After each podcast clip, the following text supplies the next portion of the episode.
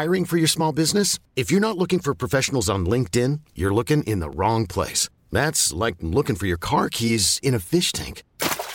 LinkedIn helps you hire professionals you can't find anywhere else, even those who aren't actively searching for a new job but might be open to the perfect role. In a given month, over 70% of LinkedIn users don't even visit other leading job sites. So start looking in the right place. With LinkedIn, you can hire professionals like a professional. Post your free job on linkedin.com/achieve today.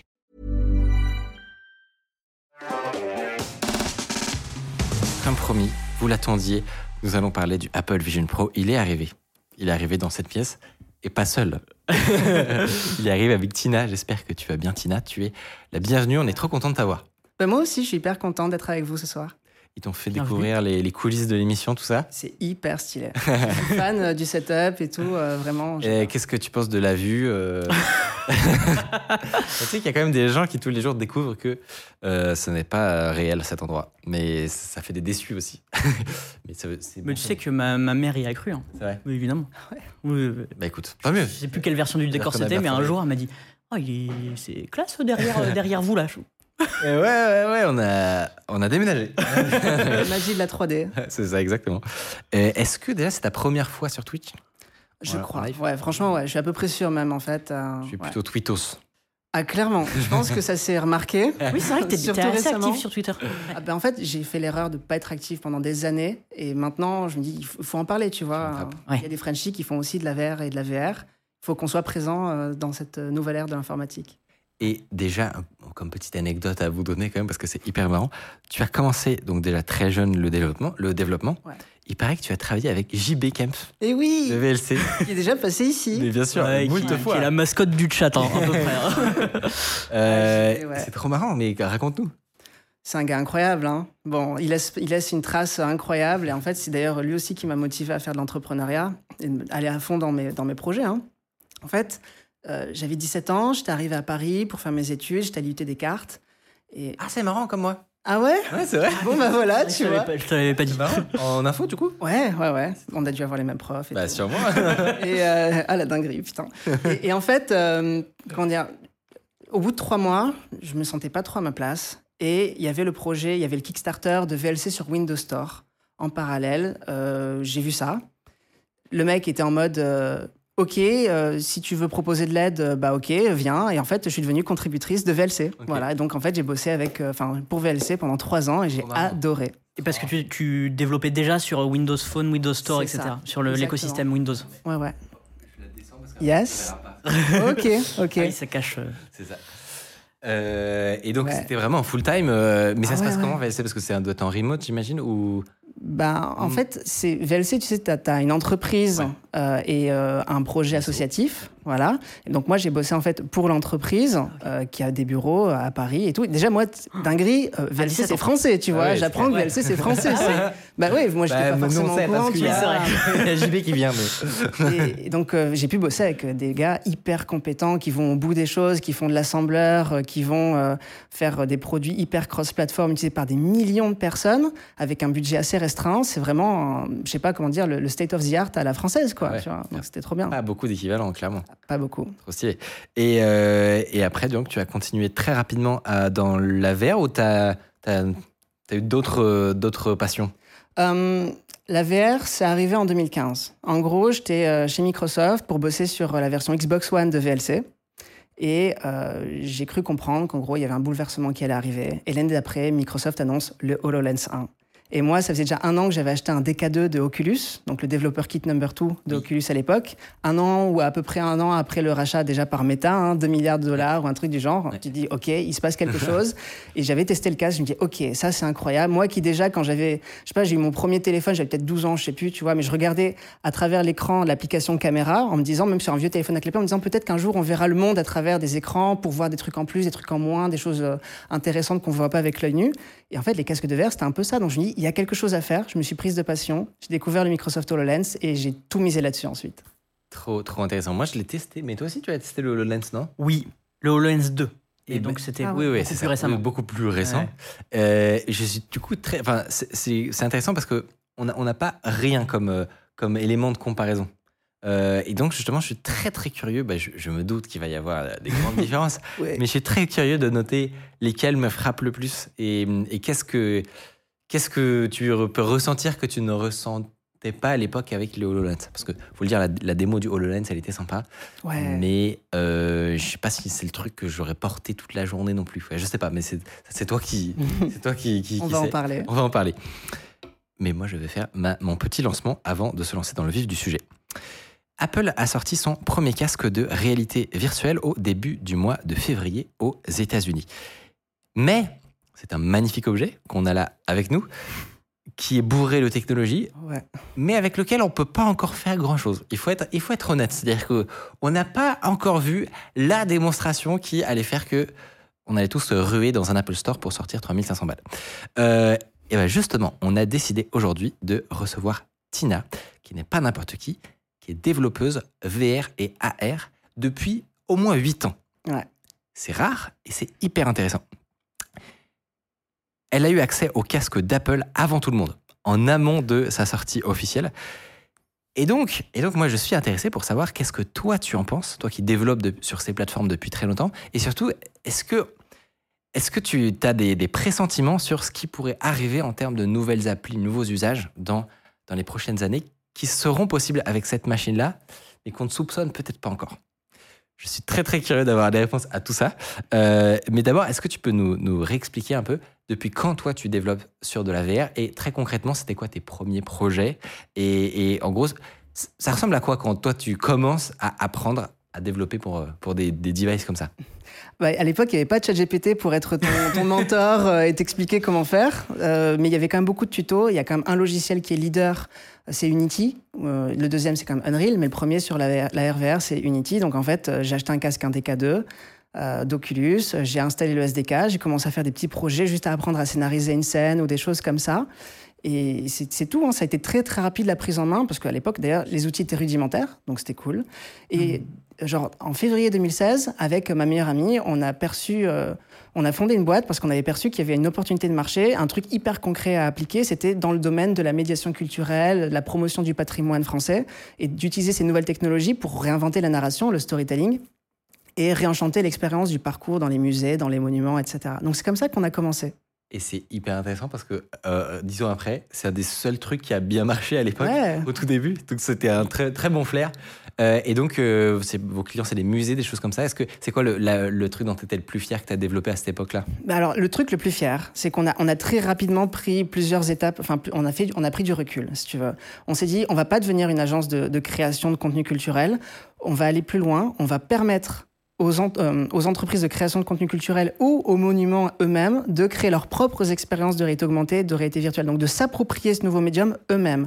On a créé un logiciel qui leur permet de créer eux-mêmes les expériences. Et en novembre 2017, au château de Pierrefonds, on a eu une première mondiale. C'était une expérience de 15 minutes sur le Microsoft HoloLens et l'équipe du monument l'avait réalisée intégralement de façon autonome. Ah oui. Alors qu'il n'y avait pas de personnes techniques, des gens tout à fait normaux, des créateurs, des médiateurs de ce monument. Ils ont fait leur expérience. On est hyper fiers de ça. C'est notre première grande milestone. Et c'était le début d'une super aventure. J'avoue, c'est hyper stylé. Ouais. Et aujourd'hui, moi, les versions les plus cool de ça que je vois, c'est typiquement les découvertes de Notre-Dame que tu peux faire. Je ne sais pas si tu as vu ça à la Défense. Ouais. Tu peux te mettre à te balader dans la version modélisée d'Ubisoft, si je dis pas de bêtises. Je crois que c'est ça. Non, je savais pas. Il n'y a pas 12 000 modélisations de Notre-Dame. Il n'y a pas 36 000, clairement. Et donc ouais, hyper cool de voir que ça s'est beaucoup développé. Et alors, pour arriver au vif du sujet, à notre Apple Vision Pro, toi, comment ça se fait que tu as eu un accès en avance ? Est-ce que c'est parce que, justement, tu avais... T'avais des contacts d'avant, comment ça s'est passé ? Comment on fait pour avoir accès en avance au casque ? Alors en fait, le truc, c'est qu'on a fait 2-3 ans uniquement dans la culture et tout, mais on voyait que ça perçait pas trop à l'époque. Maintenant, oui, tu vois, quand tu dis en 2024, ça y est, il y a plein de musées, de monuments qui se lancent, et c'est hyper cool, mais on a très vite dû pivoter et en fait élargir notre champ en faisant du retail, du real estate. Notre logiciel a permis de faire des formations, de la promotion dans le fashion, etc. Donc des use cases beaucoup plus étendus, et c'est ça aussi qui nous a permis d'avoir une plus grande notoriété avec une plateforme très horizontale qui permet de faire plein de choses différentes. Et on est devenu partenaire avec Magic Leap, qui était le concurrent du Microsoft HoloLens à l'époque. On a fait un partenariat avec Oculus, qui est donc maintenant Meta Quest. Avec Google, on a bossé avec eux sur l'AR et la VR. On a fait plein de partenariats avec des entreprises outre-Atlantique. Et ça te permet d'avoir une certaine notoriété, évidemment. Bon contact. Voilà, exactement, parce qu'on avait un bon track record sur notre capacité, depuis la France, à créer des use cases innovants, pertinents, utiles, accessibles, avec les technologies qui étaient créées par ces entreprises-là. Donc forcément, quand j'ai pitché un projet d'application pour Apple, eh ben, j'ai eu la chance de faire partie des personnes sélectionnées pour aller dans les Developer Labs l'année dernière. Ah, c'est comme ça, c'est... Est-ce que c'est de cette manière qu'ils trouvent des projets à afficher pendant leur keynote, par exemple, ou des choses comme ça, qui ressortent le plus du lot ou... Certainement, j'en sais rien en vrai. Hein, moi, je ne suis pas dans les tuyaux d'Apple, justement. C'est juste que j'ai eu l'opportunité de pouvoir faire partie de ces Developer Labs. Et alors Pardon. Non, vas-y. C'était comment? Enfin, ça se passe comment quand tu as un accès comme ça J'ai pas le droit de dire comment ça se passe là-bas. C'est extrêmement sécurisé. On parle d'Apple, c'est extrêmement sérieux. Il y a des développeurs qui, en fait, ressortaient de là, ils allaient sur Twitter, ils répondaient à des questions genre « Ask me anything about the Vision Pro ». Des gens, tu sais, qui, en fait, ils reviennent plus jamais chez Apple, ils seront plus jamais invités à quoi que ce soit. Donc, c'était hyper sérieux. On les retrouve plus jamais, d'ailleurs. Ah ouais, non, franchement, c'était hyper... C'est normal en même temps, tu vois. Ouais. Ils bossent là-dessus depuis très longtemps. L'appareil est pas sorti, il y a des NDA. Bon, voilà. Et donc, en gros, j'ai fait 2 journées entières dans les Developer Labs. J'ai pas le droit de dire ce qui s'est passé.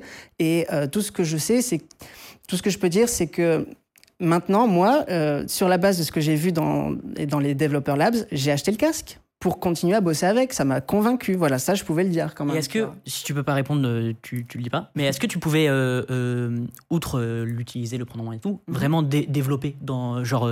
C'était le but, hein. Oui, vraiment, c'est ça. Tu pouvais... de ces journées, okay. C'est pas... les journalistes, à partir de juin, ont eu accès à des démos. Ouais. D'accord. Et nous, en tant que développeurs, c'était des Developer Labs. Donc, okay. Comme Apple le disent eux-mêmes sur leur page, c'est venez développer vos apps sur le Vision Pro. OK. Très clair. Et alors, qu'est-ce que t'en as pensé ? Alors, le Vision Pro, c'est pas juste un casque, c'est pas juste un nouvel OS, Vision OS, c'est l'accomplissement d'une accumulation de technologies qu'Apple développe en public depuis des années. Je vais te donner un exemple précis, SharePlay. SharePlay, je sais pas si vous l'utilisez. Voilà, c'est ça, personne sait en vrai. Mettre sur l'Apple TV là. Ah, même oui, pas, okay. Ça c'est AirPlay. Ah. Tu vois, et raté. Et donc, SharePlay, c'est une techno qui te permet de partager des activités à plusieurs. Ils ont déployé ça il y a quelques années et en fait, personne l'utilise concrètement. C'est-à-dire, en gros, tu peux mater un film Disney+, toi depuis ton Apple TV et moi depuis mon iPhone, et en fait, on est ensemble et on se parle en FaceTime en même temps. Ah, c'est un parsec. Annoncé pendant le confinement, etc. Ouais, je vois. Voilà, et en fait, personne n'utilise vraiment ce truc-là. Mais en fait, c'était pas pour l'iPhone qui faisait ça, c'était pour le Vision Pro. Parce qu'en fait, quand t'es dans le Vision Pro en FaceTime avec des gens, bah, tu peux mater le même film Disney+ en temps réel avec les avatars des gens à gauche, à droite, avec tes potes. Et en fait, t'es dans la même pièce, le même cinéma, et tu regardes Dune, tu vois, en 3D, avec un son formidable et tes potes sur les côtés. Et ça, c'est SharePlay. Donc, ils développent tout un tas de technologies depuis très longtemps, avec beaucoup d'intelligence, de stratégie, etc.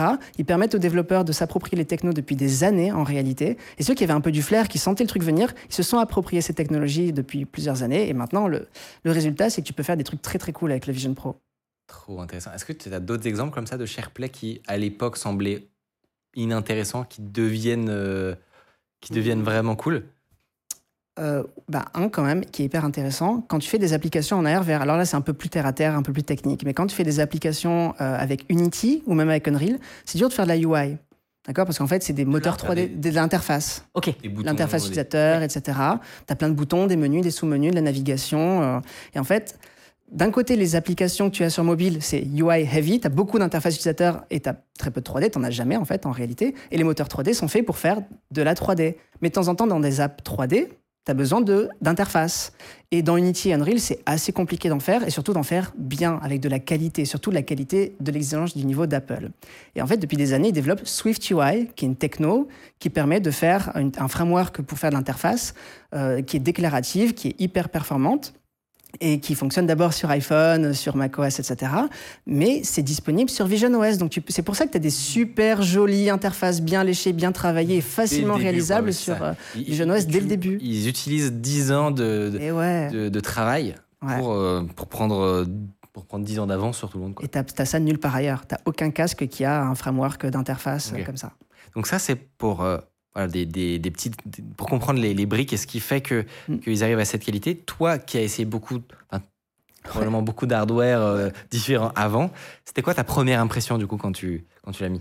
Un soulagement.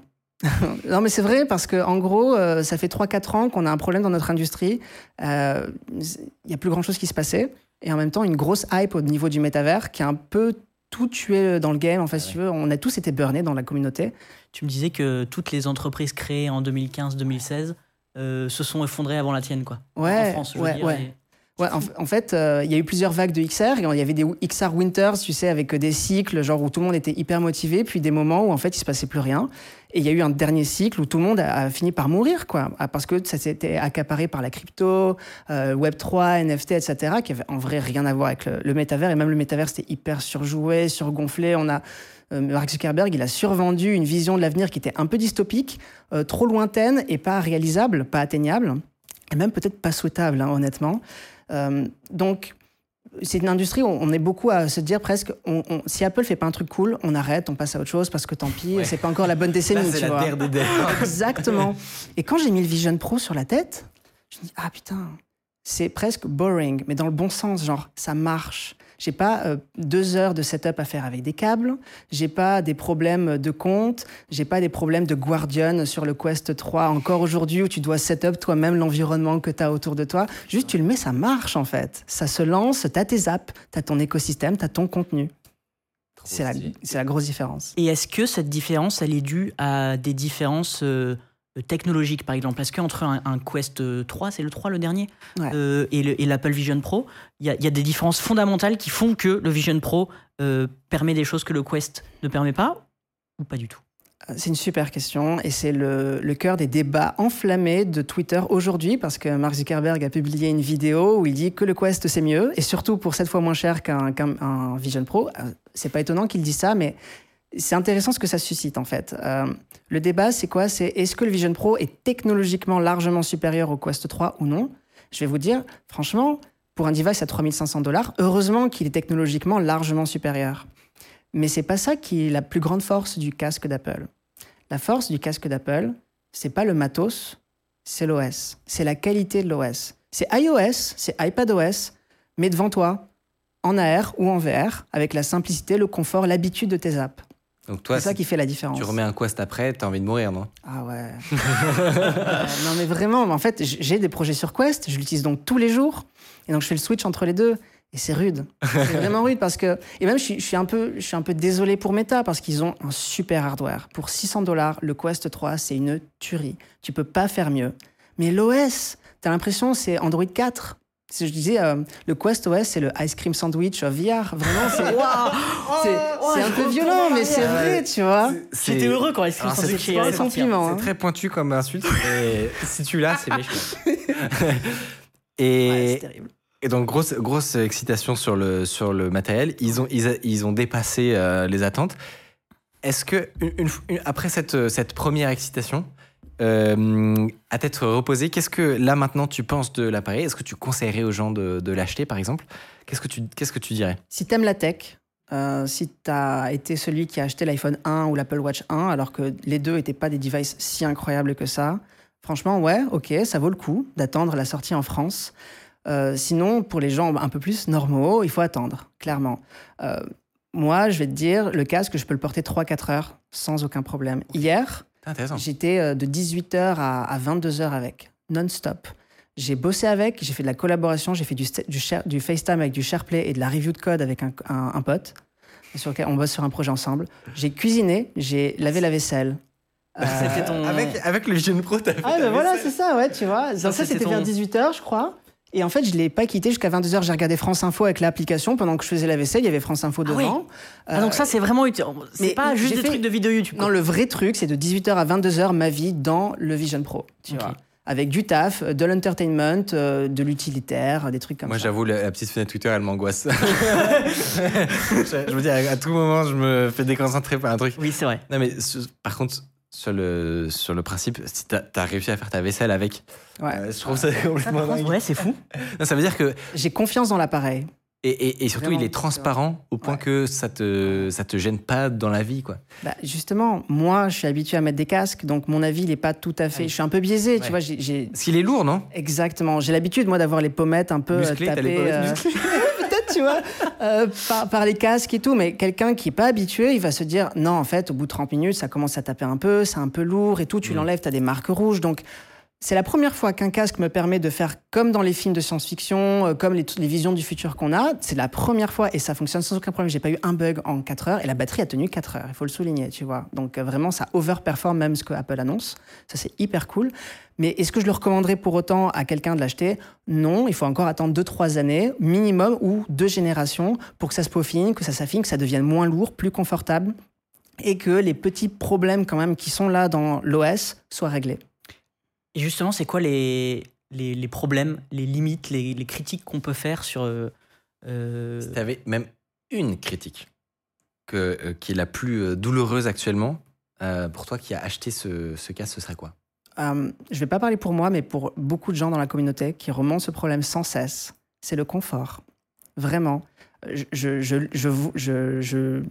suis hyper contente de l'avoir. C'est un super device, mais le Quest 3 est plus confortable. OK. Pour beaucoup de gens. Et ça, c'est un big deal quand même, tu vois. Je veux dire, ouais. Le Quest 3, je le critique sur l'OS, le hardware est incroyable et il est plus confortable que le Vision Pro pour beaucoup de gens. OK. Il y a un autre problème qui est quand même assez prégnant et que beaucoup de gens relèvent sur cet appareil qui, bah certes, technologiquement, au niveau de l'OS, tout ça, tout le monde est d'accord. Il y a quand même le truc qui manque, c'est les applis, quoi. L'appli, la killer feature qui nous ferait tous baver pour passer à la caisse. On est d'accord, ça n'existe pas encore actuellement quand même. En fait, contrairement à l'iPhone 1, il y a un App Store. Mais c'est comme s'il n'y en avait pas, en fait, très sincèrement. C'est-à-dire qu'il faut une génération pour que les devs s'approprient le truc, que les créateurs aient plein d'idées. Il y a plein de choses à faire avec ce device. Si je pouvais avoir 250 heures dans la journée, je les prendrais parce qu'il y a trop de trucs à faire, tu vois. Et si t'es un peu opportuniste ou que t'as vraiment envie de te dire ok, je vais faire un truc cool, il y a tellement d'argent à se faire, parce que c'est ça in fine pour les développeurs, c'est ce que je peux faire de l'argent avec, c'est ça qui fera le succès ou l'échec de ce device, c'est ce qu'ils vont réussir à créer un nouveau marché. Et aujourd'hui, il n'y a pas d'app. Vraiment, moi j'utilise les apps de base, allez Disney+, tu vois, et t'as 2-3 apps sympas tierces, mais il n'y a pas grand chose. Donc il faut attendre encore 24 mois je pense, pour avoir des vraies applications qui vont sortir et qui sont cool. Ok, alors justement sur les 250, pardon. Non, justement, j'allais dire, on se projette un peu. Téléportation dans 24 mois. Ouais. Tu dirais que ce serait quoi des applis qui vraiment feraient halluciner, quoi, qui seraient... Qui changerait tout. Qui donnerait envie d'acheter le casque. C'est ça. Ouais. Je vais reparler de quelque chose qu'on a discuté dans un FaceTime avec plein de gens qui étaient aux US et tout, qui a duré 2h30 que tu mentionnais justement un peu avant.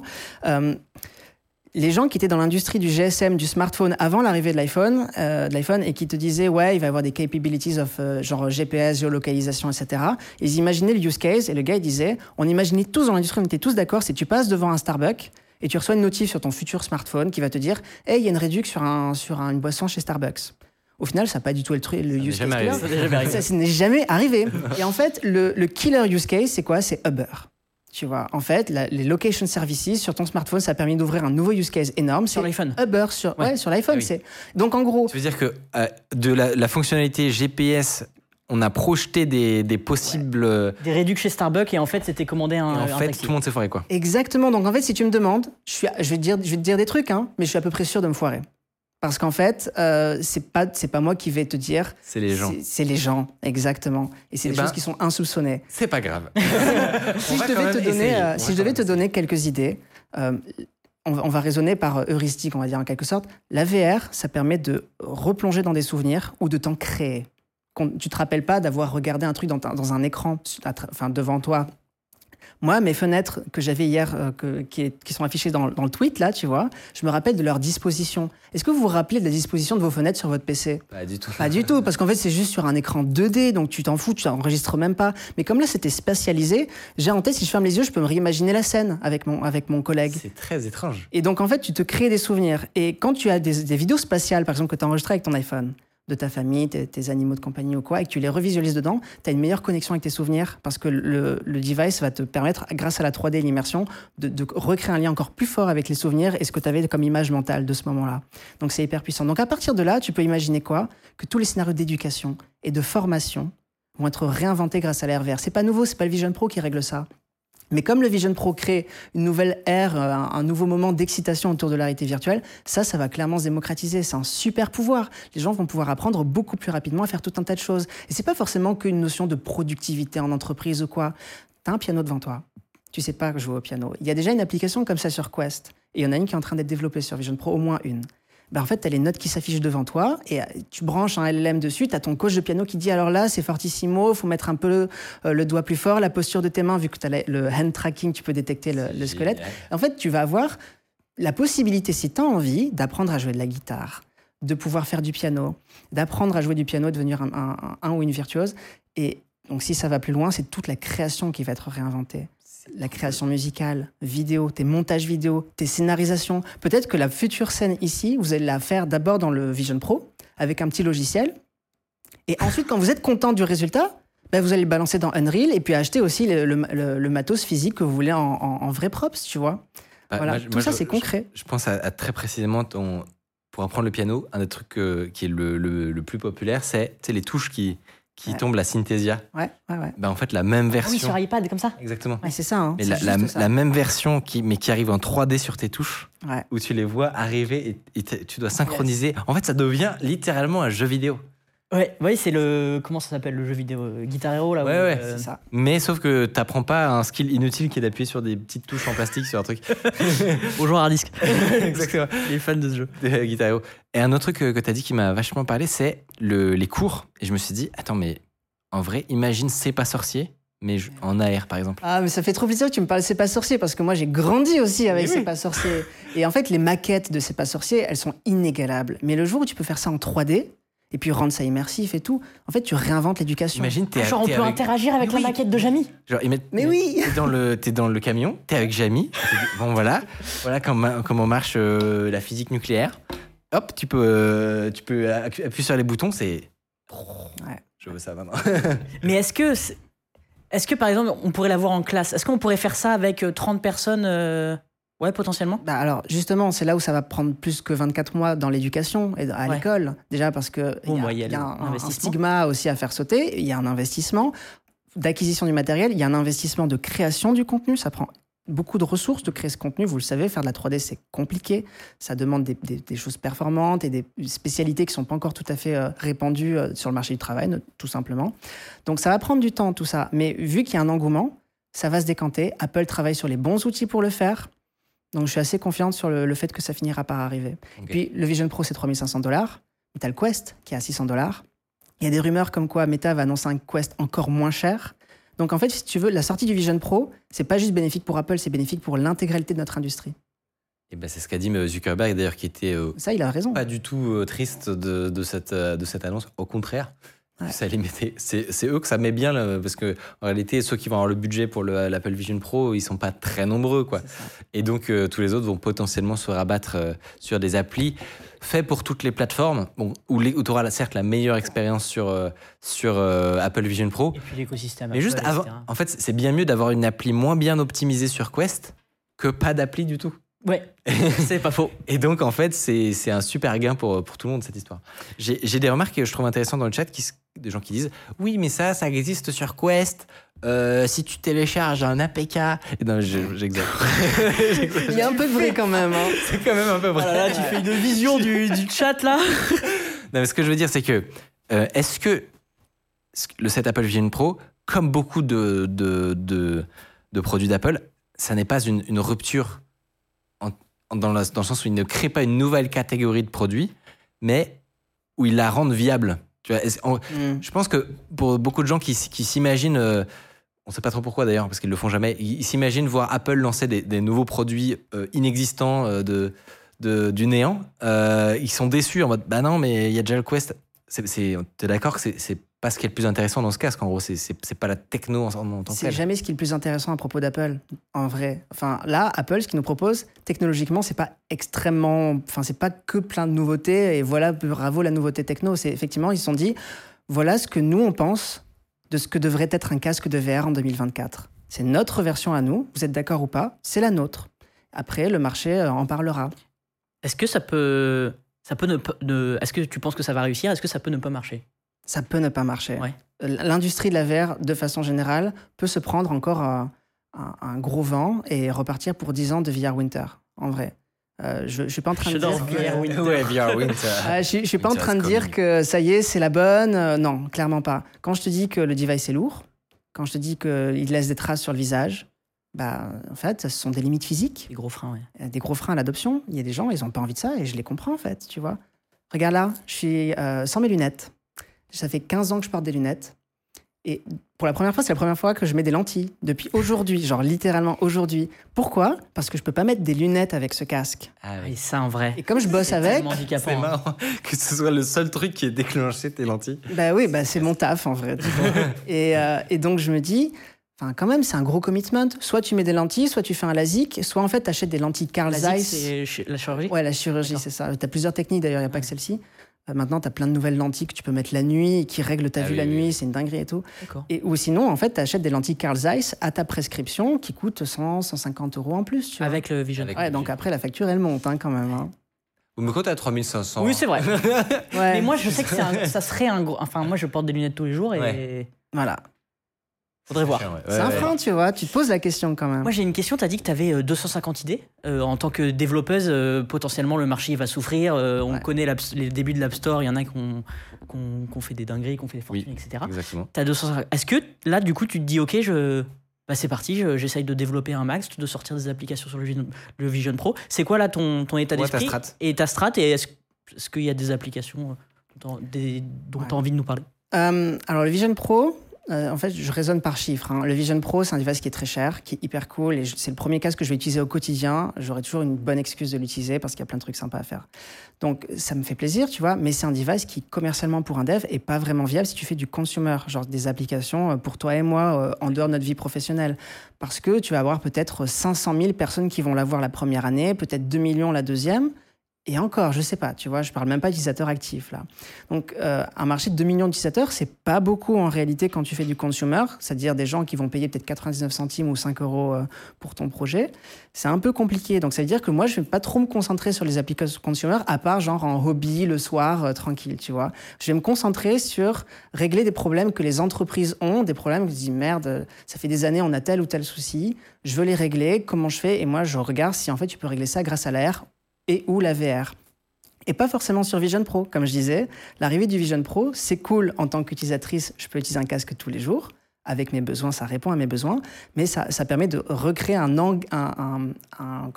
intérêt, un nouvel intérêt sur la possibilité que offre l'AR et la VR. Donc moi, je regarde ça, je vais faire des applications très concrètement. Ma stratégie, c'est sur Quest et sur Vision Pro. Donc des applications qui sont cross-plateforme, qui fonctionnent sur les deux. Et ça, c'est facile à faire. Unity, tu parlais de... C'est avec Unity. Ils permettent de faire ça? C'est pas tout à fait facile. C'est faisable. Voilà, c'est encore... le problème de la VR aussi, c'est que comme tout est toujours nouveau et se réinvente, tu as des difficultés à avoir les derniers outils à jour qui fonctionnent correctement. Et tu vas avoir cette friction de développement permanente. Mais je pense que comme on arrive à une certaine forme de consolidation, pas forcément encore de maturation, mais de consolidation du marché avec les deux players, Meta et Apple, Unity va se concentrer pour bien supporter les deux. Et dans 12 mois, je pense que tu devras avoir un bon support sur Unity. Mais tu peux déjà commencer aujourd'hui, c'est ce que je fais au quotidien. Alors, je ne sais pas de quoi tu peux parler, mais est-ce que tu aurais des teasings ou dans ta liste d'idées de ta stratégie, de tes applications spatiales, est-ce que tu as des trucs que tu peux partager? Le truc qui m'est venu en premier, très sincèrement, c'est comment tu utilises de l'IA là-dedans. Alors, il y a presque un proverbe, en fait, une façon de dire dans notre communauté, c'est que l'AR, c'est le front-end de l'IA. C'est-à-dire qu'en fait, le futur, c'est pas de prompter avec du texte, tu vois. C'est de l'audio, enfin, c'est du, c'est du multiforme. Tu vas interagir avec ton IA de plein de façons différentes. Enfin, Midjourney, ça n'a pas vocation à être utilisé à travers Discord toute ta vie, tu vois. J'adore cet exemple. Sortez de Discord maintenant. Ouais, s'il vous plaît. Donc, il y a une interface web qui est en train d'arriver et tout. Mais imagine, en fait, par exemple, tu es dans une agence de créa, tu as envie de brainstormer sur un nouveau concept, un scénario pour un film ou n'importe, en fait. Tu te mets dans une pièce qui est plutôt vide et tu as ton Vision Pro et tu vas commencer à faire une conversation avec ton IA et tu vas lui brainstormer des trucs avec elle. Elle va te générer des modèles 3D, des photos, des sons, des vidéos qui vont s'afficher sur le mur, etc. Et tu vas être littéralement presque en symbiose avec la machine. Tu vas créer, assisté par un ordinateur, autour de toi. Ça, c'est une façon pour moi de... Mais ça a été théorisé il y a longtemps, c'est pas une idée à moi. En fait, si tu veux, il y a des gens qui bossent là-dessus depuis 30 ans, qui imaginent un hypothétique appareil que tu mets et avec lequel tu peux interagir. Il y a plein de documentation là-dessus. La question, c'est comment le faire bien. Voilà. Ça, c'est le premier truc. C'est marrant, hyper c'est que cool. Vraiment, t'aurais dit toutes ces phrases-là il y a 20 ans. On m'a dit, oh, elle a fumé un truc grave, énorme. Mais même encore aujourd'hui, il y en a qui sont pas convaincus encore aujourd'hui. Mais aujourd'hui, là, en tout cas, la faisabilité technique de ce truc... Ben... Ça semble pas si lointain en fait. C'est pas si loin. Toi qui as l'air d'être hyper au courant de ce que tu peux faire avec de l'IA, quand même, tu vois, tu te dis, tu te projettes dans cette idée, dans cet avenir qui est pas si lointain en fin de compte. Claire. Voilà. Et comme je le disais, moi je m'intéresse beaucoup cognitivement, comment on crée des souvenirs, on recrée des souvenirs, ou qu'on se réassimile des choses, des moments passés, ou qu'on va vivre un jour, comme des situations d'urgence. Et en fait, par exemple dans le secteur médical, t'as tout un tas de potentiel à refaire. La formation médicale, je vais pas rentrer dans les détails, mais c'est quelque chose qui est assez archaïque, tu vois, dans la façon dont c'est fait. Alors il y a peut-être des personnes qui nous écoutent qui vont dire non, c'est pas vrai et tout. Franchement, je l'ai vu de mes propres yeux. Il y a des choses qu'on peut réinventer grâce à l'AR et à la VR, en permettant justement de créer des souvenirs de choses, donc tu les apprends mieux. Et le jour où tu es confronté à une situation d'urgence réellement devant toi, en tant que professionnel de la santé, tu seras plus apte, plus préparé à performer les bons gestes, les bons diagnostics, etc. Tout simplement. Et ça, c'est hyper intéressant parce que c'est... Ouais, exactement. J'allais dire exactement ça. Que je pense que tant que tu l'as pas eu, c'est dur de réaliser. Mais de ce que tu dis, il y a vraiment une différence dans ton esprit, dans tes souvenirs, entre n'importe quelle autre interface et le spatial. Comme si les souvenirs et la spatialisation 3D étaient très intriqués. Ouais. C'est tout à fait. C'est la 3D en fait qui permet de faire ça. Il y a deux termes en anglais sur la théorie de tout ça. C'est presence and embodiment. Donc presence, c'est le sentiment de présence. T'as un dinosaure qui sort devant toi, c'est hyper bateau. Il y a une application de démo d'Apple qui fait ça. C'est hyper bateau. Il y a eu 150 démos de dinosaures qui sortent d'un mur, tu vois. Mais c'est la première fois que là vraiment tu fais quand même 5 cm en arrière, tu dis « Wow, il y a une bête qui ne veut pas du bien, là, tu vois ?» C'est surprenant, franchement, alors que vraiment, on l'a vu 150 fois, c'est du vu et revu. C'est pas original, mais ça fonctionne bien parce que le casque, il offre enfin de vraies capacités pour le faire. Il y a des gens qui vont me dire, peut-être dans le chat ou quoi, « Oui, ça existe déjà sur l'Oculus DK1 ou DK2 ou même CV1, il y avait une démo de ça. » Mais comme là, tu vois plus les pixels, t'as vraiment l'impression que le truc, il est devant toi, tu vois, c'est saisissant. Et le embodiment, c'est le fait, justement, d'avoir une version synthétique, les synthetic humans, de toi-même en 1 minute avec ton Vision Pro. Quand tu l'achètes, tu fais un scan de toi, de ton visage, etc. Pour l'instant, c'est un peu goofy, c'est pas terrible quand c'est rendu en 2D, mais quand t'es en 3D, en FaceTime avec plusieurs personnes qui ont un avatar, en fait, j'ai passé donc 2h30, il y a 2 soirs, et même il y a un peu plus longtemps ce week-end aussi, 2h30, 3h avec des gens qui étaient de l'autre côté des US. On était sur la Lune, on se montrait des modèles 3D où on faisait du casting d'écran, etc. On était ensemble dans une pièce. En fait, j'ai l'impression qu'on était dans la même pièce. Donc en fait, j'ai un souvenir. T'as pas beaucoup de souvenirs de quand t'es sur Google Meet ou sur Teams, tu vois, c'est boring as fuck. C'est pas intéressant, en fait. C'est affreux. Et là, t'as quand même un device qui va te permettre d'avoir des souvenirs. Donc, tu vas même peut-être mieux recontextualiser des moments passés dans ton meeting. Donc, une meilleure capacité de mémorisation parce que tu as vraiment vécu ce moment. Dingue. Est-ce qu'on va enfin se souvenir de les TikTok qu'on scrolle? Pas sûr que ce soit un problème d'embodiment. Pas sûr. Pas sûr. Je sais pas si c'est une bonne idée non plus. Alors, imagine ton TikTok en écran, en écran géant qui auto-scroll comme ça, et après, c'est Wall-E, littéralement. Un peu, ouais. Il y a un peu de ça. C'est ça. Non, mais attends, juste j'avais une question. Oui, parce que nous, on débattait de cette histoire de FaceTime dans la vraie vie, qui a l'air d'être actuellement une des fonctions les plus avancées et les plus convaincantes du casque, pour l'instant. Et justement, on se disait, d'après les démonstrations, d'après ce qu'on voit sur Twitter, on dirait que le scan, on aurait l'impression que le scan, il n'est pas si dingue. Genre qu'il y a un petit côté creepy. Tu vas au scan facial. Qu'est-ce que toi, t'en penses, qui a vraiment vécu le truc ? C'est beaucoup plus présent en 2D. Il y a un vrai problème avec la VR, c'est que ça se vend très, très mal. Ouais. Parce que tu perds une dimension. C'est comme essayer d'expliquer un tesseract à quelqu'un. Tu vas le dessiner à un cube en disant « Ouais, une dimension en plus, mais c'est impossible à piger. » Tu vois la différence entre de la 3D et de la 4D. Tu peux pas piger, quoi. C'est normal, en fait. Tu sais, dans Interstellar, on dit « Ouais, les machins, les intrications, je sais pas quoi. » Enfin, c'est impossible à piger, en fait. Ça devient de l'abstrait. Et ben, entre la 2D et la 3D, c'est un peu vrai. On est des êtres qui vivent dans un monde en 3D, mais en fait, il est toujours en 2D de notre propre perspective. Donc, quand tu as un truc que tu vis dans le Vision Pro qui est en 3D, t'as la profondeur et tout, tu dis ah c'est cool, tu regardes la même chose dans le Vision Pro, sur ton PC, après coup tu dis Twitter, ah putain ouais c'est dégueulasse en fait, c'est affreux. Donc déjà c'est pas encore incroyable sur le Vision Pro, hein, on va pas se mentir. Il y a beaucoup à faire pour améliorer le truc. Tu sens que c'est la V1 des personas sur FaceTime. Mais c'est pas mal, en fait. Les 5 premières minutes, tu dis « Ah ouais, c'est pas terrible pour certains trucs et tout. » Mais en fait, ça restitue les émotions, l'eye contact. Par exemple, imagine on était en FaceTime, tous les trois. D'accord ? En 3D. Et ben en fait, si toi, tu fais un eye contact avec moi, et ben toi, tu vas voir que tu me fais un eye contact. En 3D, il va restituer les différents eye contact alors qu'on est en 3D, tu vois, genre, et qu'on n'est pas forcément à la même place. Donc, ça veut dire que le rendu de mes yeux à moi va pas être le même rendu que toi, tu vas voir de mes propres yeux, de ta perspective. Ouais, en gros, et ça, sur Meet, on peut pas le faire. Ouais. Ah non, mais c'est bête. Non, mais c'est-à-dire qu'il a une compréhension de chaque environnement 3D de chaque personne et qu'il est capable de recalculer tous les angles. C'est beau. Et en fait, si toi, tu me parles de ma gauche et que toi, tu me parles de ma droite, bah, concrètement, le son va venir des deux endroits. Voilà. Et si vous vous mettez plutôt encore plus à gauche et à droite... Spatialisation. Exactement. Mais ça contribue au souvenir. Tu vas dire, ah, il y a quelqu'un qui m'avait dit ça dans mon oreille gauche. Ah oui, tu vois, c'est Mika ou quoi. Et en fait, tu dis, putain, c'est cool, en fait.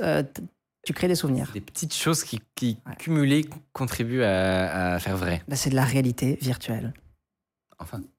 depuis le temps qu'on attend. Moi, j'ai vu pas mal de démonstrations qui avaient l'air cool, mais après coup, c'était des fausses. Je sais pas si t'as vu ça. Il y a des gens. Pourquoi ils font ça, les gens ? C'est du cloud, des vues, je sais pas. Ouais, genre... ou peut-être des. Pas de l'imagination, mais. Des prototypes ou des. Comment on appelle ça quand on fait des vues d'esprit, quoi. Des... Ouais. Ça dépend de ce que vous parlez. Est-ce que vous parlez des gens qui ont un Vision Pro dans la rue pour faire le mariole ou par exemple, des gens qui ont des concepts ? Moi, exactement. J'ai vu un concept de comment ce serait de regarder de la Formule 1 avec un Apple Vision Pro.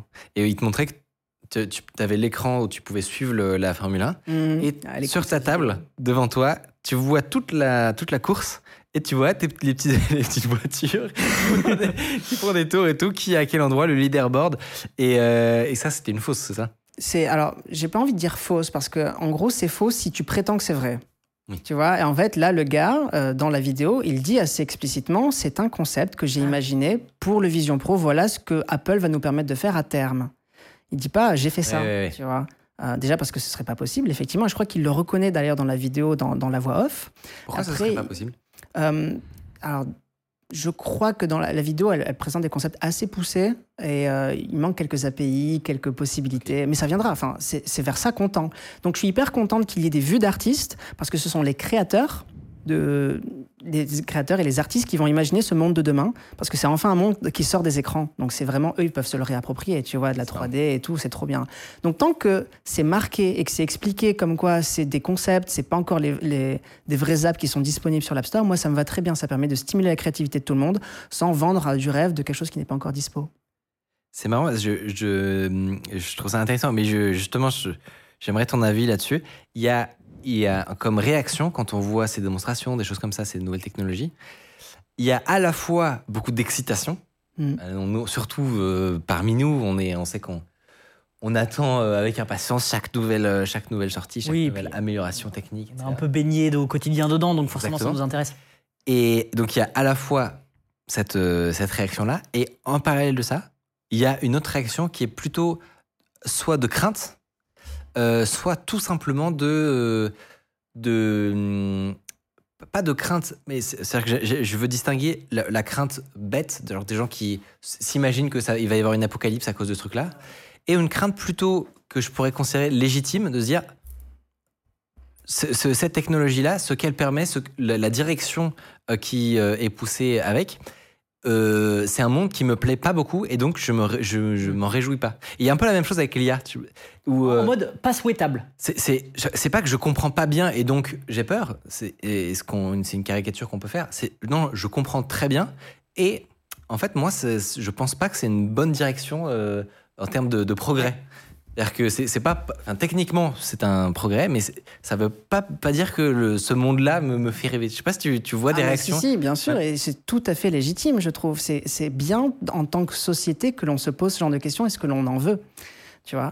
Enfin, là, je vais dire, ok, il est sexy cet appareil, il est beau, tu vois, il est bien foutu. Mais quand tu mets sur la tête, tu te rappelles quand même que ça fait 620 grammes et qu'en fait, du coup, tu vois le monde à travers des écrans. et des caméras. Et donc, si tu commences à réfléchir aux implications éthiques et morales de ce que ça veut dire de voir le monde à travers des algorithmes, encore plus que déjà avec Twitter ou TikTok ou quoi, tu te dis « Ah ouais, est-ce que je veux vraiment de ce monde-là ?» Moi, je comprends en vrai, tu vois. Donc, c'est là où Apple tente, en tout cas, je ne dis pas qu'ils vont réussir, mais ils tentent une approche plus conservatrice que Meta. Meta, c'était le métavers. Oui. On va vivre dans des mondes virtuels, on va vivre dans Second Life, avec un Quest. On va dépenser des Metacoins ou je ne sais pas quoi. On va travailler à l'intérieur, on va payer des impôts à Meta presque. Enfin, tu vois, non, mais genre, c'est un peu ça quand même, hein, la vision ultime. Tu vois, Apple, ils ont une taxe de 30%. Donc Meta, ils se disent, on va prendre 30% sur tout ce qui se passe dans le monde virtuel. Super. Donc, c'est pas pour rien qu'il y a plein d'États, et notamment d'ailleurs la France, qui se sont dit, OK, on va faire un métavers souverain. Attention, spoiler alert, c'est pas une bonne idée non plus. Mais voilà, tu comprends un peu l'idée quand même de cette vision du monde qui est assez dystopique et assez flippante. Et c'est pour ça qu'Apple, ils arrivent avec une vision, en fait, nous, on va pas faire des mondes virtuels full-time et tout, on va faire un iPad. Alors en fait, c'est un iPad spatialisé, ce truc, hein. Tu le mets quelques heures par jour. Aujourd'hui, le pitch, c'est pas de passer ta vie dedans. Le pitch, c'est t'as envie de faire un FaceTime immersif avec des gens qui sont de l'autre côté de la Terre, tu le fais pendant une demi-heure.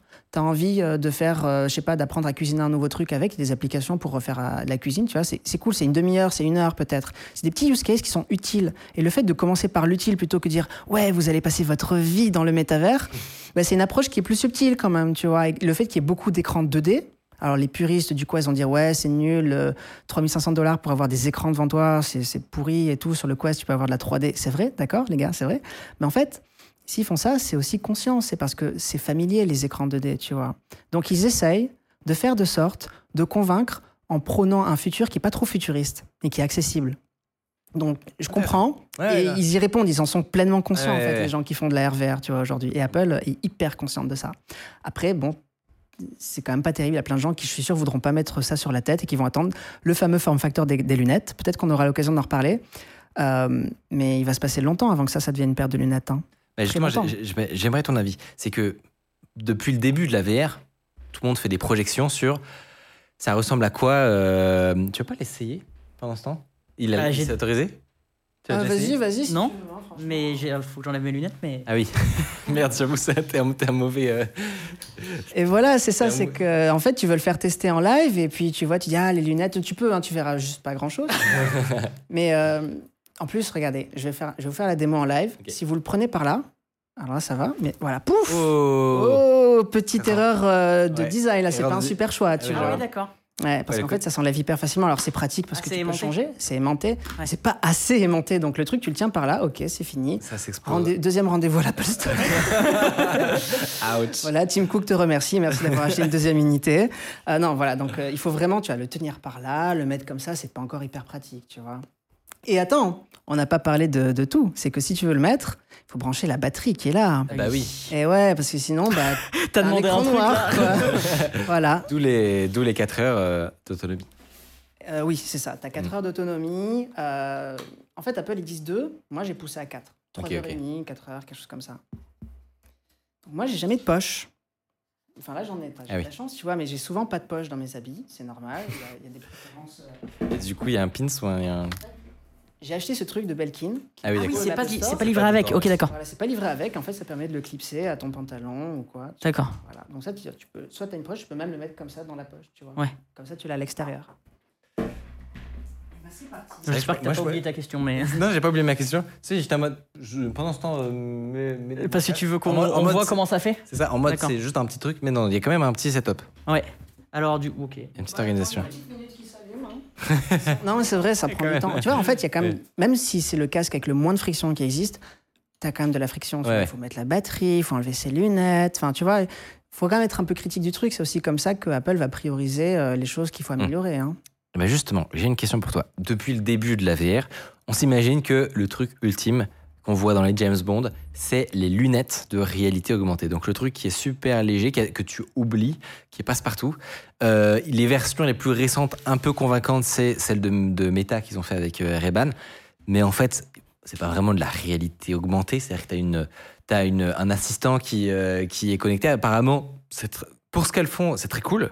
Mais on est encore à des années-lumière d'avoir quelque chose qui ressemble technologiquement à ça, dans un form factor aussi léger, petit. Est-ce que tu penses que c'est possible ? Est-ce que tu penses qu'on va y arriver ? Maintenant, le monde, il va tellement vite. C'est une phrase, genre, on vit vraiment dans une société. Mais genre, en gros, technologiquement, c'est impossible de prédire ce qui se passe à plus de 5 ans. Mais tu peux quand même essayer d'hypothétiser, je sais pas comment on dit, de théoriser un peu ce qui va se passer. En fait, tu as effectivement d'un côté les casques high-end, on va dire, plus de $500, form factor casque, comme le Quest 3 ou le Vision Pro, ou même tu as des trucs plus spécialisés qui s'appellent genre le Vario. C'est genre 5 000 balles, tu branches à un PC qui coûte 5 000 balles aussi, tu vois, c'est incroyable. Là, tu es dans la matrice, mais ça coûte hyper cher. Donc, tu as les trucs hyper puissants qui, en fait, sont des gros PC, des PC avec un nouveau form factor spatialisé. Et tu as, donc ça, c'est le futur du PC, d'un côté, très cher, casque et tout. Et de l'autre côté, tu as peut-être le futur du smartphone ou le futur de l'Apple Watch. Et donc, c'est le form factor lunettes. Et c'est ce qu'a essayé de faire Snapchat avec les Spectacles. Oui. C'est ce que Meta est en train de faire avec Ray-Ban. Et d'ailleurs, ils se débrouillent plutôt bien, honnêtement, compte tenu des difficultés technologiques et tout. Donc, il y en a un où tu mets un maximum de fonctionnalités et de puissance, peu d'autonomie, parce qu'en fait, c'est un usage majoritairement fixe.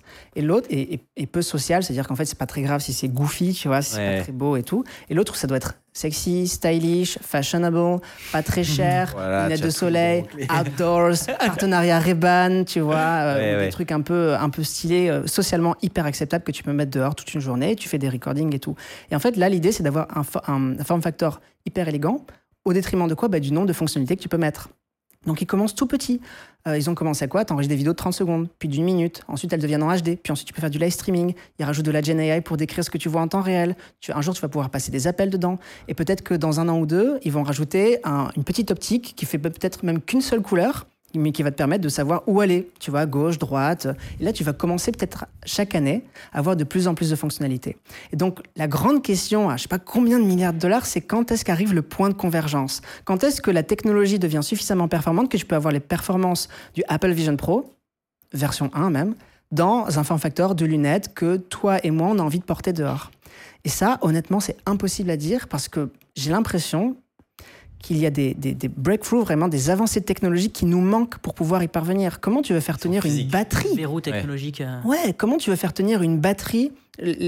Ça fait des années alors ok, des améliorations sur les batteries, il y a plein de gens qui améliorent la densité d'énergie et tout, mais ça chauffe, t'as de la dissipation d'énergie et tout. Après, j'ai l'impression qu'il faudrait arriver à ces fameux superconducteurs à température ambiante et pression atmosphérique pour pouvoir avoir des choses qui n'ont pas de dissipation thermique, pour pouvoir avoir des casques qui ne te brûlent pas le front ou des lunettes qui ne te brûlent pas le front, tu vois. Non mais c'est vrai, ce truc ça chauffe aujourd'hui, ça chauffe, ça dissipe de l'énergie pour rien, là, tu verras, mais tous ces casques chauffent, c'est normal.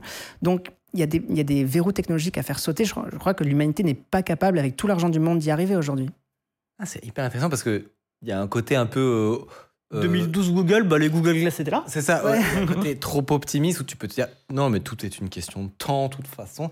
Ouais. Et donc de se dire non, c'est pas sûr. C'est pas, si ça se trouve, comme tu dis, le point de convergence, il est à plus 1000 ans. Non, peut-être pas, mais il y a un bail quand même. Il va se passer un certain temps. Et du coup, ça permet de créer quand même, c'est ça aussi qui est bien, ça clarifie les usages. Tu as 2 catégories de devices. Un usage spatial outdoor, avec des lunettes style Ray-Ban, qui ont plein d'utilités, et un usage indoor, plutôt stationnaire, fixe, en mode remplaçant ou complément du PC ou de ton home cinéma. Et le chat confirme qu'il aimerait éviter de porter un truc avec une batterie nucléaire sur sa tête. Ouais, ça, c'est pas faux. C'est marrant que Apple ait fait ce choix, d'ailleurs, du indoor. Tout le monde pensait que ça serait des lunettes quand ils arriveraient dans la VR. Et en fait, non, ils sont arrivés avec un casque. Parce qu'ils auraient quand même beaucoup moins de... Là, comme disait Tina, ils utilisent vachement tous leurs avantages, c'est sans doute ça qui a tout fait leur bagage, alors que la lunette Apple, enfin à la Meta, je sais pas quel est leur nom, les lunettes de Meta, Ray-Ban, Smart Glasses, tout le monde a oublié. Ils auraient moins de, ils auraient moins d'avantages et de d'edge sur la concurrence. Oui, c'est vrai. Tu veux que j'essaye, c'est ça ? Ouais, c'est grave, on peut y aller. Mais moi aussi, maintenant, je vais vouloir essayer. Salut ! Si vous appréciez Underscore, vous pouvez nous aider de ouf en mettant 5 étoiles sur Apple Podcast, en mettant une idée d'invité que vous aimeriez qu'on reçoive. Ça permet de faire remonter Underscore, telle une fusée. Alors, ce qui est marrant, c'est que... c'est pas forcément marrant, d'ailleurs, pour qui que ce soit, mais c'est que, en gros, là, il y a l'écran qui s'allume. C'est un style, quand même. Moi, du coup, là, moi, en fait, il aurait fallu que je te mette le guest mode avant parce que tu vas pouvoir rien faire avec concrètement. Mais au moins, ce que tu peux faire là, je vais quand même te dire un peu ce que tu peux découvrir. La qualité de l'écran et la qualité de la résolution des caméras. Je pense que tu peux nous le décrire et nous dire un peu tes premières impressions. Mais en fait, là, je vois juste un truc de... faut que je clique sur un bouton. Ouais, donc là, ce qui est en train de se passer, c'est que l'écran, il va se calibrer à la distance entre tes deux yeux, je crois. Okay. Ah ouais, oula. Voilà, j'ai entendu les moteurs. Donc, il y a des petits moteurs qui, en fait, vont ajuster la distance entre les deux lentilles pour s'adapter à la distance entre ces deux yeux. J'ai entendu les moteurs. En fait, je vois tout flou parce que je suis myope. Et du coup, ah bah oui, du coup, tu ne viens pas trop juger de la performance du casque. C'est un peu bête. J'essaye peut-être, ouais, peut-être. Je vais essayer. Ah, vraiment, je ne peux pas lire, en fait. Avec mes deux yeux fonctionnels. En effet, très bizarre, ce truc. Hey. De trucs aimantés. Attention. Ça fait un peu peur. J'ai très peur de... Hop là. Attention parce que j'ai une grosse tête. Ouais, donc alors tu le desserres un petit peu et si ça marche toujours pas en le desserrant, bah, c'est que malheureusement c'est pas le bon headband. C'est ça qui est impressionnant aussi avec. Il y a plusieurs. Ouais, en fait t'as genre peut-être je sais pas 100 configurations, je sais pas, c'est juste insane. C'est beaucoup plus que l'Apple Watch, mais tu rentres dans l'ère des wearables, dans les trucs qui se portent et forcément il faut que ça s'adapte à l'humain. T'as plusieurs tailles de bracelets, t'as plusieurs tailles de cadrans. Et avec le Vision Pro, ça va encore plus loin. On a tous une forme de tête différente, une taille de tête différente. Alors, ce plan est un peu dystopique. je vois Mickaël qui regarde le plafond. Mais je devais calibrer un truc. Ouais, certainement. Ok, enter passcode. Ah merde. Eh ouais, voilà. Donc en gros, là, tu l'as calibré, mais maintenant, il y a mon mot de passe dessus. Donc ouais, tu peux pas. Ah, il y a un mot de passe. Bah en fait, t'as un mot de passe quand tu allumes comme ton iPhone. Ouais, non, mais sais. Ça. Non, mais c'est. Ensuite, une fois que tu l'as déverrouillé une première fois, après, il va utiliser l'iris. Il scanne ton iris. Ça s'appelle Optic ID. C'est l'évolution de Face ID, Touch ID et tout ça. Et en gros, il scanne mon iris, il détecte que c'est bien moi et ça se déverrouille tout seul. Mais juste ça, déjà, honnêtement, juste. Bah là, on a. Ouais. Je suis un enfant, mais juste. Cette frame de glace. Ouais, c'est beau, hein. Là, tu vois à travers ou pas ? Il flotte au milieu de cette pièce. C'est magnifique. Qu'est-ce que tu vois là ? Je vois cette pièce, là, je te vois. Là. Ah, ok, parce que moi, j'avais pas ça, moi. Non, sans aucun problème. Et je vois juste une fenêtre avec un frosted glass, tu vois, c'est l'aspect, désolé pour ces anglicismes d'ailleurs. C'est un. J'en ai fait plein. Hein. Oui, c'est le Apple. Oui, c'est la fenêtre, quoi. Et là, quand je regarde à des endroits, ça les met en surveillance. Donc là, je vais essayer de taper un code et je dois faire ça, c'est ça ? Exactement. Attends. Donc, tu as compris, en fait, la surbrillance, c'est parce qu'il y a le light tracking qui fait le rôle de curseur. Mais là, il n'est pas calibré, ça se voit. Ouais, c'est calibré pour mes yeux. Ouais, c'est ça. Et c'est pour ça, en fait, c'est un appareil qui est extrêmement personnel. Ah oui, tu dois l'adapter. Enfin, c'est pas toi qui dois t'adapter, mais c'est en gros le device. Tu dois choisir celui qui va à la morphologie de ta tête, à la taille de ta tête. Ensuite, tu dois faire tu dois calibrer l'eye tracking. Ça dure à peu près 2 minutes. Tu le fais une fois et puis t'as plus besoin de le refaire. Hein. Mais c'est pour ça que, par exemple, c'est impossible de voir un usage où tu arrives dans un musée et on te prête un Apple Vision pour la visite parce qu'en fait, il faut qu'il soit pile configuré pour toi. Bah, de toute façon, à $3,500, oui. Pas beaucoup de musées qui vont te le permettre. Oui. Info. Non, mais c'est vrai, en fait, c'est pour ça aussi qu'ils peuvent se le permettre quelque part. Tu vois, il y a des MacBooks à $3,000, ça existe. C'est une niche de personnes qui achètent des MacBooks à €3,000, $3,000, mais ça existe. Et en fait, c'est ce genre de personnes que Apple vise aujourd'hui. C'est pas un casque en libre service dans un musée ou dans le salon de l'automobile ou je ne sais où, tu vois, ou dans une salle de classe. C'est là où Meta, sincèrement, a un boulevard. S'ils règlent les très nombreux problèmes d'ergonomie du Quest, mais en continuant la trajectoire qu'ils ont sur le reste et en essayant de faire plus que du gaming et à rendre le truc un peu moins geek, avec moins de friction, etc., ils ont un énorme boulevard. Ils peuvent effectivement choper la 2e place et la sécuriser à très long terme. Question très précise. Est-ce le chat demande si on peut avoir plusieurs sessions, par exemple, pour une famille, pour partager cet objet ? Comme je disais, c'est un iPad. Hein. Et donc, t'as pas plusieurs sessions. Ouais. Okay, ça, c'est franchement... honnêtement, hein, c'est hyper décevant. Ok pour une V1, mais j'espère que c'est pas une stratégie, tu vois. Ouais. Voilà. Parce que c'est un device à $3,500, il faut que ça puisse être partagé. Ouais. On peut donner des excuses du style, oui, mais comme on vient de dire, ça s'adapte à chaque morphologie, plusieurs personnes dans une famille, c'est donc plusieurs morphologies. Ouais, ok, mais t'achètes les headbands, tu les enlèves, ça. Tu les mets, ça prend 20 secondes, t'as vu, c'est magnétique, ça s'enlève hyper facilement. C'est clair. Effectivement, là, par exemple, la calibration n'était pas faite pour mes yeux. Mais du coup, si je tapais un peu à côté, ça c'était en décalé. Oui. Un peu comme quand ta souris, elle est... Ah oui. On pourrait imaginer que si on change de session, et ben, ça prend la configuration d'une autre personne. Exactement, et du coup, c'est décalibré.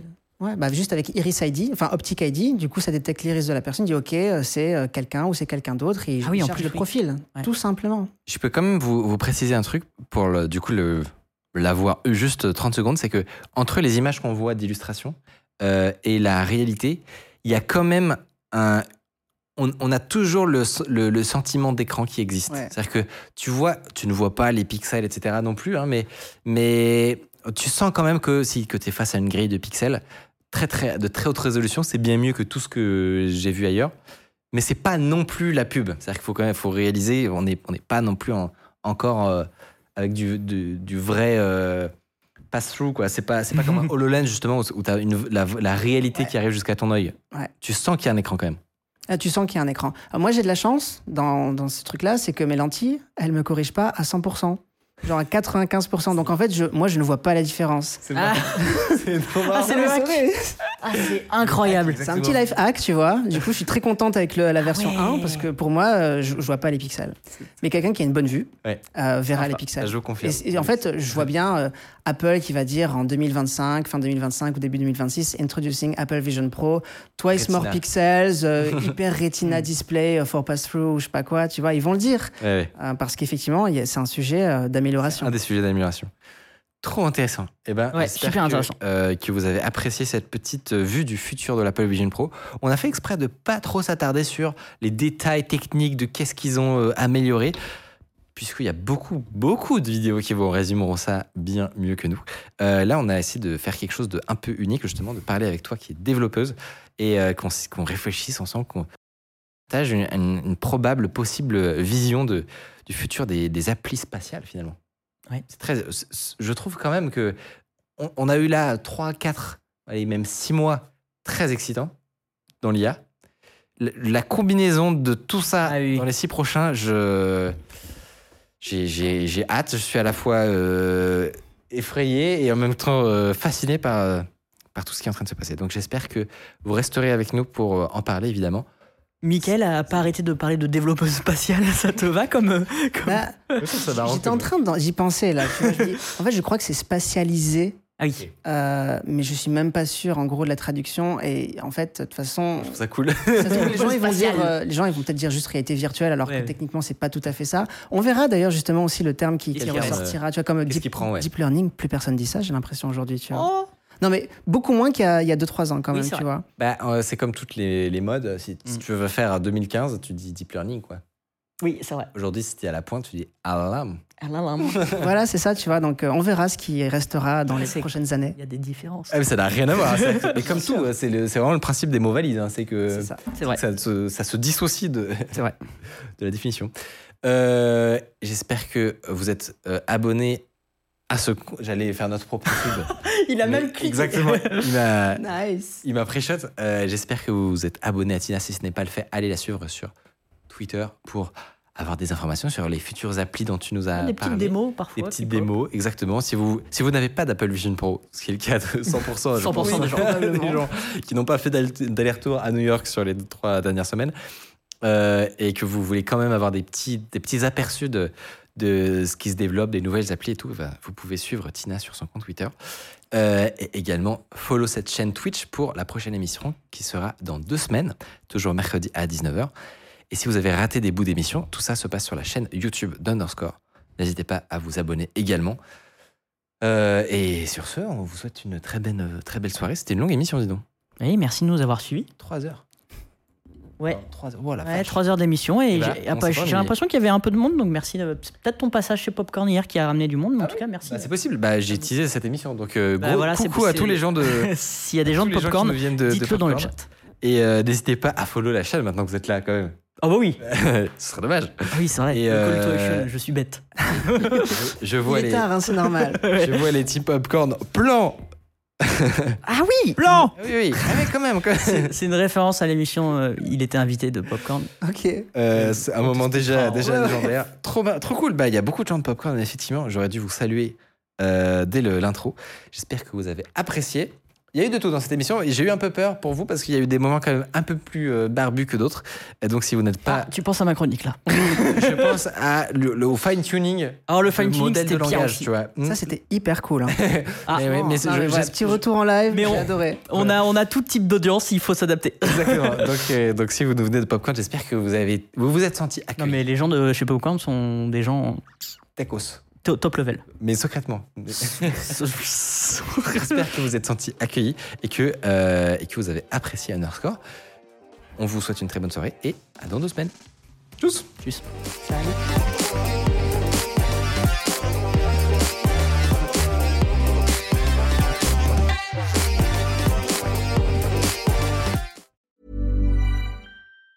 Planning for your next trip? Elevate your travel style with Quince. Quince has all the jet-setting essentials you'll want for your next getaway, like European linen, premium luggage options, buttery soft Italian leather bags, and so much more. And it's all priced at 50 to 80% less than similar brands. Plus, Quince only works with factories that use safe and ethical manufacturing practices. Pack your bags with high-quality essentials you'll be wearing for vacations to come with Quince. Go to quince.com/trip for free shipping and 365-day returns.